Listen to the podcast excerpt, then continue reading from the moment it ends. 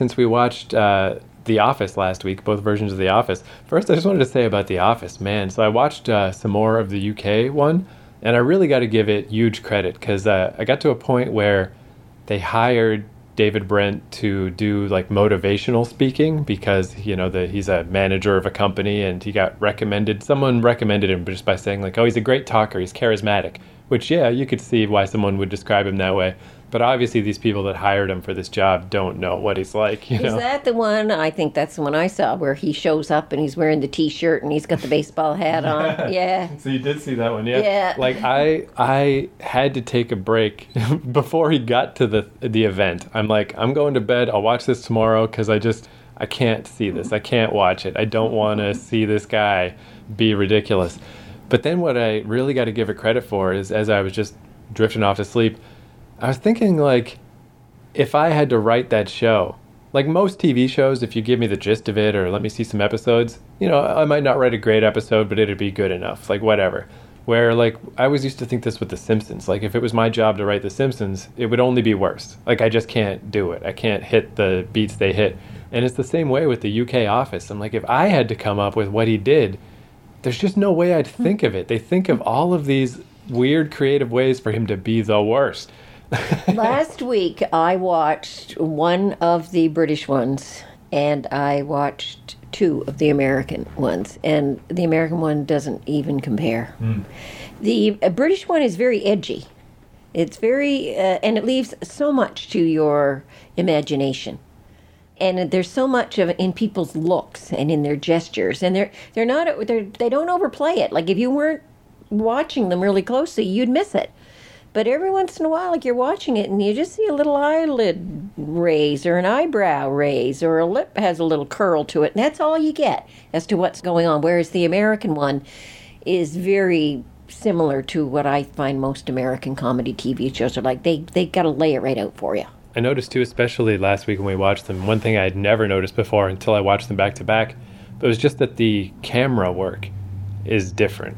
Like the British one, you almost could claim as a documentary, where the American one, they would do that whip every time someone had a reaction. You can't just cut to the reaction. The camera somehow knows to whip right over and catch Jim's little, you know, look to the camera and then whips over to Michael Scott to tell the joke.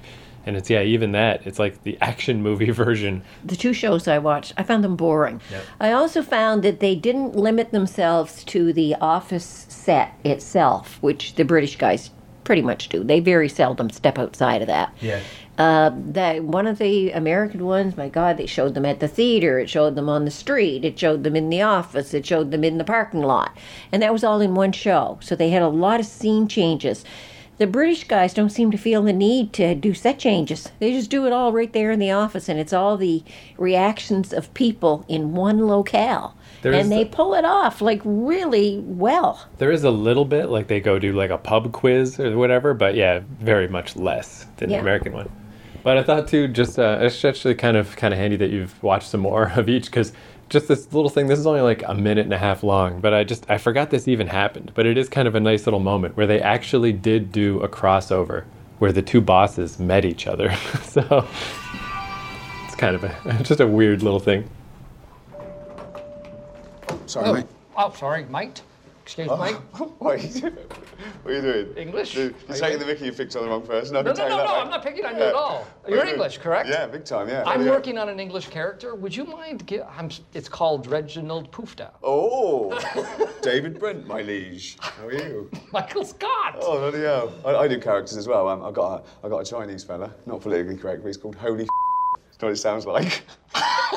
I do Bing. Hello. Hello, I'm you can't do that these days, I'm can you? No, no, Right, no. right. And people don't understand that it has nothing to do with making fun of a, of a different nationality. No, no, comedy is a place where the mind goes to tickle itself.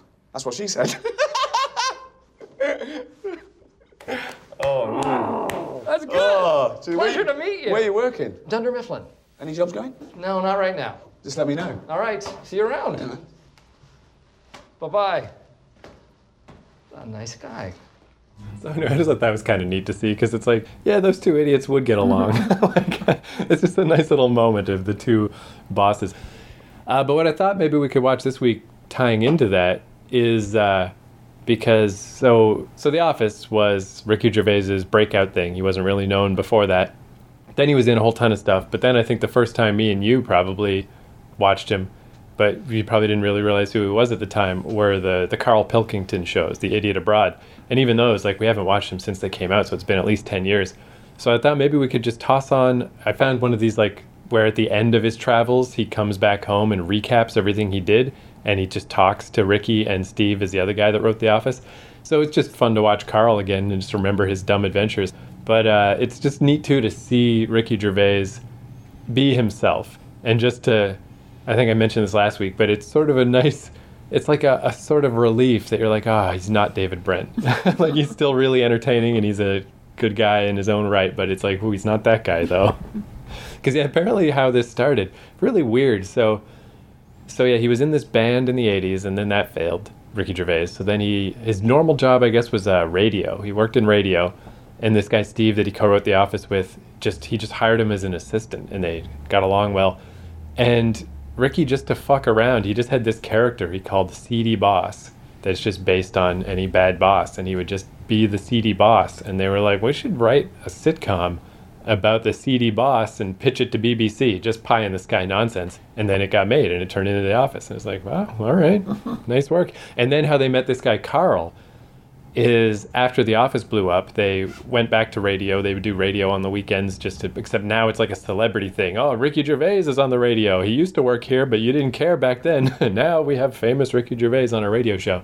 So Carl was just the, uh, the guy who ran the station and they would just occasionally, you know, get him on on uh, air to ask him about something. Hey, Carl, what's this? Blah blah blah. And just more and more, they started to realize that this weird Manchester Carl Pilkington is just a just like a really downbeat kind of uh, misanthrope, but really funny and really clever, and just just a weird guy. So they kept bringing him on more and more, and then that evolved into, you know, he he never wants to it's amazing he even left Manchester. He never wants to leave England. This guy's such a curmudgeon. Let's send him to Egypt. you know, let's let's send him on the trip that everyone else wishes they could take just so he can complain about it and it became this famous travel show and like the whole series of events is so weird. But anyway, so I just thought maybe we'll watch one of those cuz Sure. cuz I always loved those. I'm, if anything I might like the Carl Pilkington stuff better than the Ricky Gervais stuff. Because what really made Carl stand out to me was when he went to see the pyramids.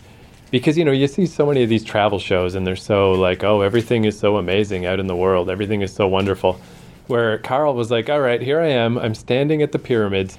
Here's what they never show you on TV turn the camera around. And there's a Pizza Hut right there. Yeah. and there's a, a dirty uh, uh, a nappy he calls it but you know a diaper a diaper flowing through the air. And he's like they never show you that either. This place is is a scum pit kind of you know? It's like yeah i'm seeing the pyramids but like why does every travel show have to act like oh i'm seeing the pyramids why can't both things be true it's and, amazing and it's true when you get to those places.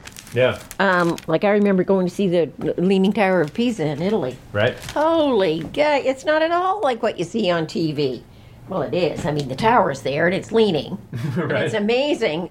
You're wondering, like, how the heck can it even stand up because it's leaning at such an odd angle? But there's all these people around and dirt and filth and, you know, come and let me sell you this and let me sell you that and commercialism all over the place. Like, ugh.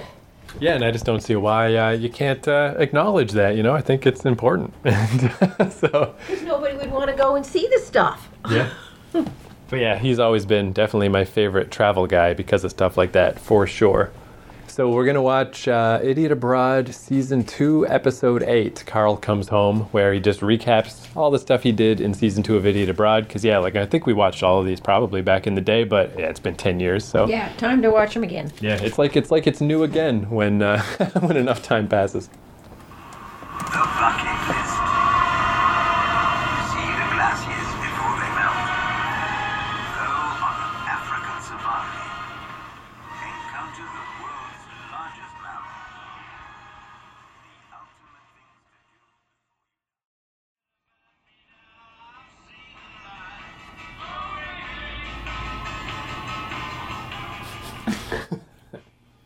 Yeah, and I mean, he's definitely not wrong. Like, I don't think I would take this deal either. Like, even if you get to travel the world and see all these places, but you have to do all that stuff that he had to do, I don't know. I don't. for the most part, it looks like he's completely miserable doing it. Yeah. and I mean, even just yeah, like on the small little, a small level, like when uh, before Corona, when I did my last batch of traveling, like uh, just before I left Amsterdam, I got really bad like stomach, whatever, just stomach bug, and yeah, I had no choice. Like I had to leave. I already had flights booked through Russia to Japan. My next Airbnb was in Japan. Even if I wanted to stay until I wasn't sick anymore, like how would that even work? I would have had to book another Airbnb in Amsterdam, rebook all those flights, rebook everything would have been so expensive. I just had to do it and it was so miserable and that was still relatively easy. I still just had to sit. And when you travel, you kind of want to have good memories, but you know, here he is eating rhino dung and rotten fish and going through jungles where he's wet and cold and there's mosquitoes biting him all the time. And I always think of kind of the opposite. I mean, obviously, I have a great respect for Michael Palin and, you know, his Monty Python days and stuff, but he is the other kind of travel guy where if you ever see his travel shows, it's very much like, it's Very pleasant. yeah, and it's just like, oh, look at the beautiful sunrise. and you want to do that stuff. Yeah. After you watch this guy, you don't want to go any of those places. Yeah, like uh, in particular, I always think of, I think as the other season, but where he went to India. And it's not like I ever particularly had India on my bucket list, but after seeing that, it's like, I just, I really don't think so. Because it's just, yeah, it's just crowded and he got instant, you know, instant diarrhea. just like, oh, man. But yeah, that's the, I think that's what I like about his, just his no bullshit is like I still want to travel. I still wish I could. I miss with Corona not being able to go places. But I think you shouldn't go into it without realizing what it is like. And then if you still want to go, great. But yeah, don't pretend it's so. Yeah, don't don't pretend that you're going to get into those really hot countries and you're just going to look fresh as a daisy. Your clothes are going to be sticking to you. Your there were times in there he said, "Oh, that just that's going to give me a headache," and yeah, Yeah. it's not all it's cracked up to be. even just that, yeah, just at that basic level. If yeah, just getting a headache, even that, like that's gonna happen way more when you're traveling than when you're not, because you're just under more stress in general. And yeah, like that's the tip of the iceberg. And I think too, because like it's one thing with travel shows, but that's one thing that has not like necessarily cleared up with the internet age, where a lot of stuff it's it is more, you know, it's just like people making YouTube channels and stuff. So things are more honest, but not so much with traveling. Like you still get YouTube travel people or Instagram people taking pictures, and it's all set up to look so pretty. Or or they'll show people like traveling on the train or at the Taj Mahal or at the Tower of Pisa or whatever. They don't show the getting there. The crowds, the complications, the overcrowded buses, and how you may have to walk a good long distance in good, hot, sweltering weather, and then you see it. But normally, what you see is, well, there it is. But how did you get there?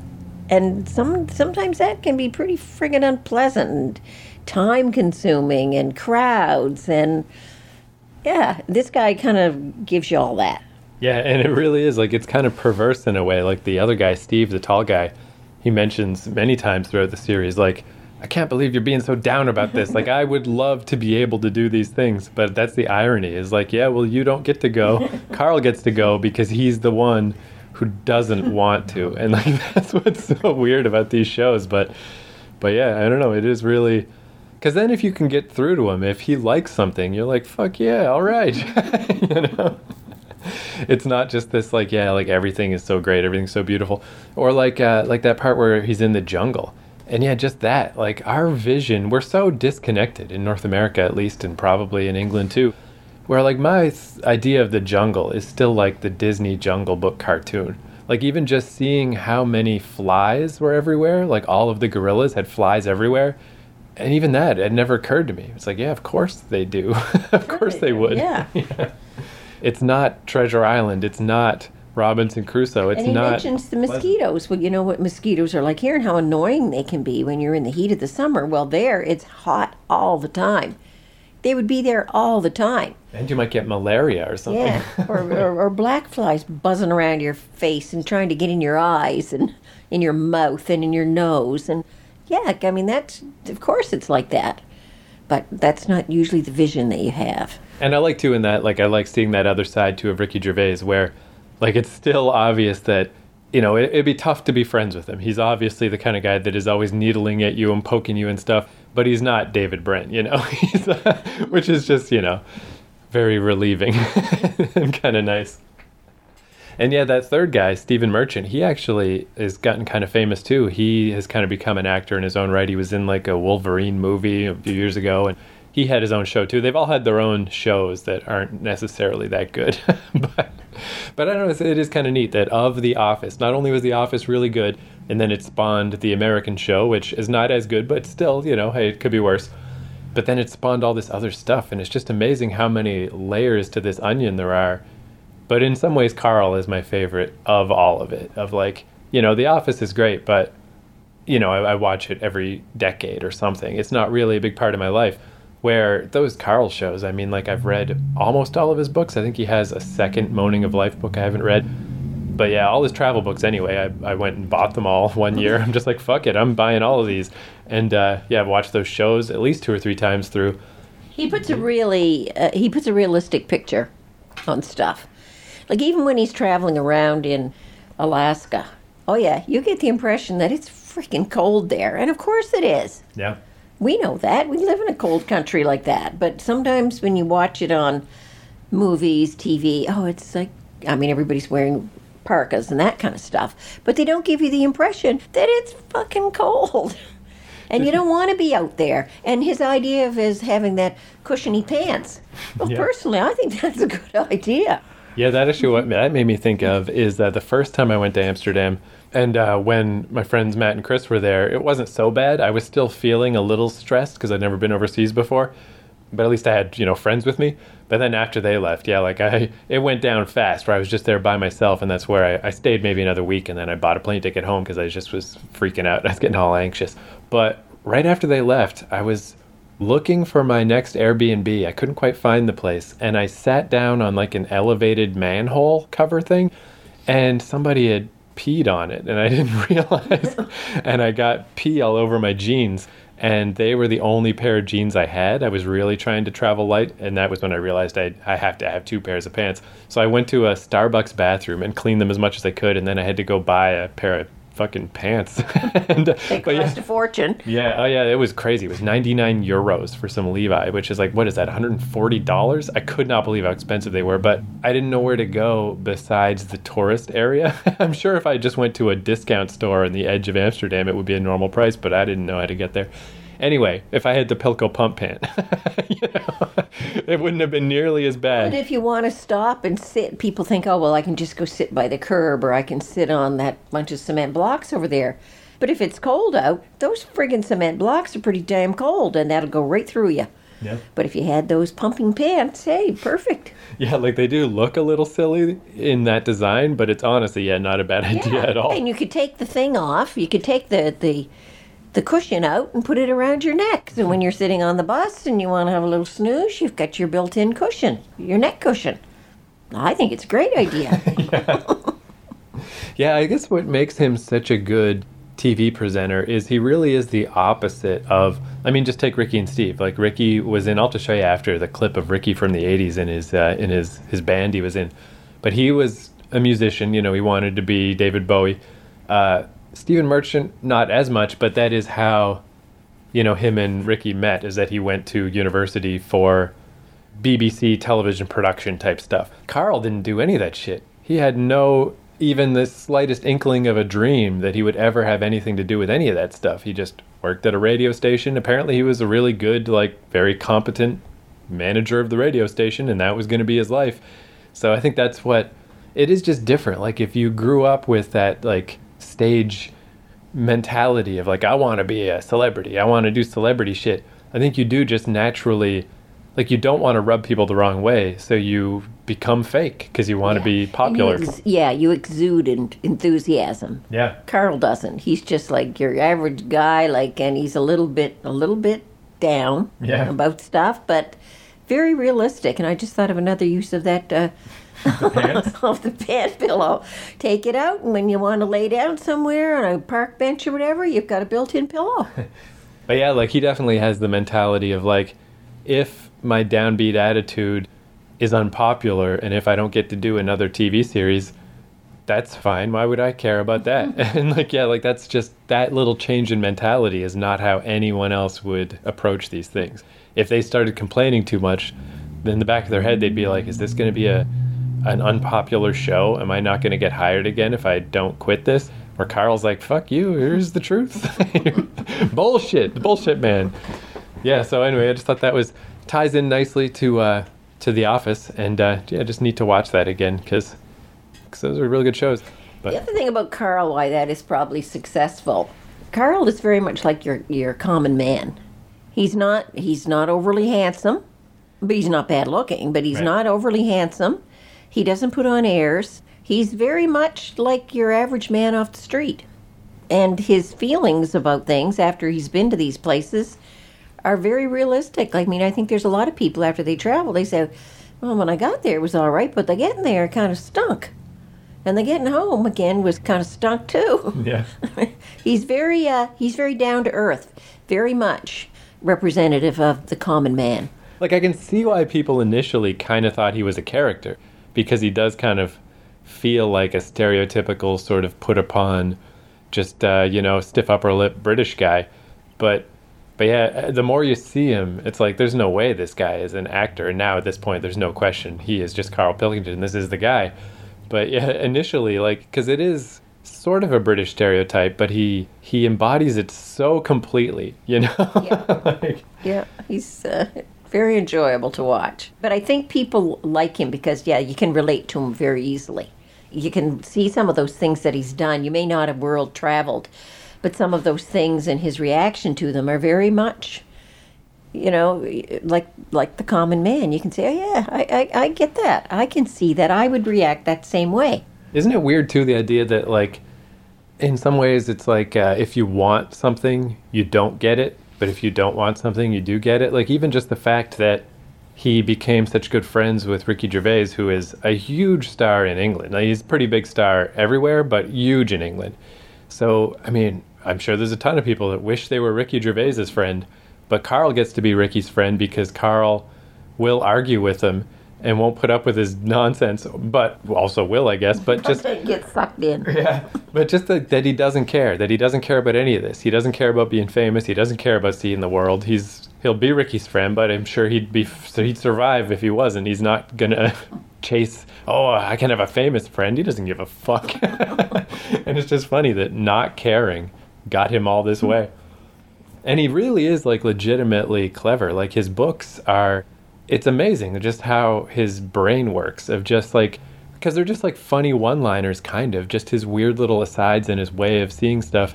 And it's one thing when you get these clips on a TV show but when you read a 300 page book it never ends. That's how his brain works all the time and it's like wow this is incredible. So it's like clever and stupid at the same time. It's pretty amazing. So yeah, there we go. That was our quick little tour of Ricky Gervais's life, starting from The Office and who is his greatest achievement, Carl Pilkington.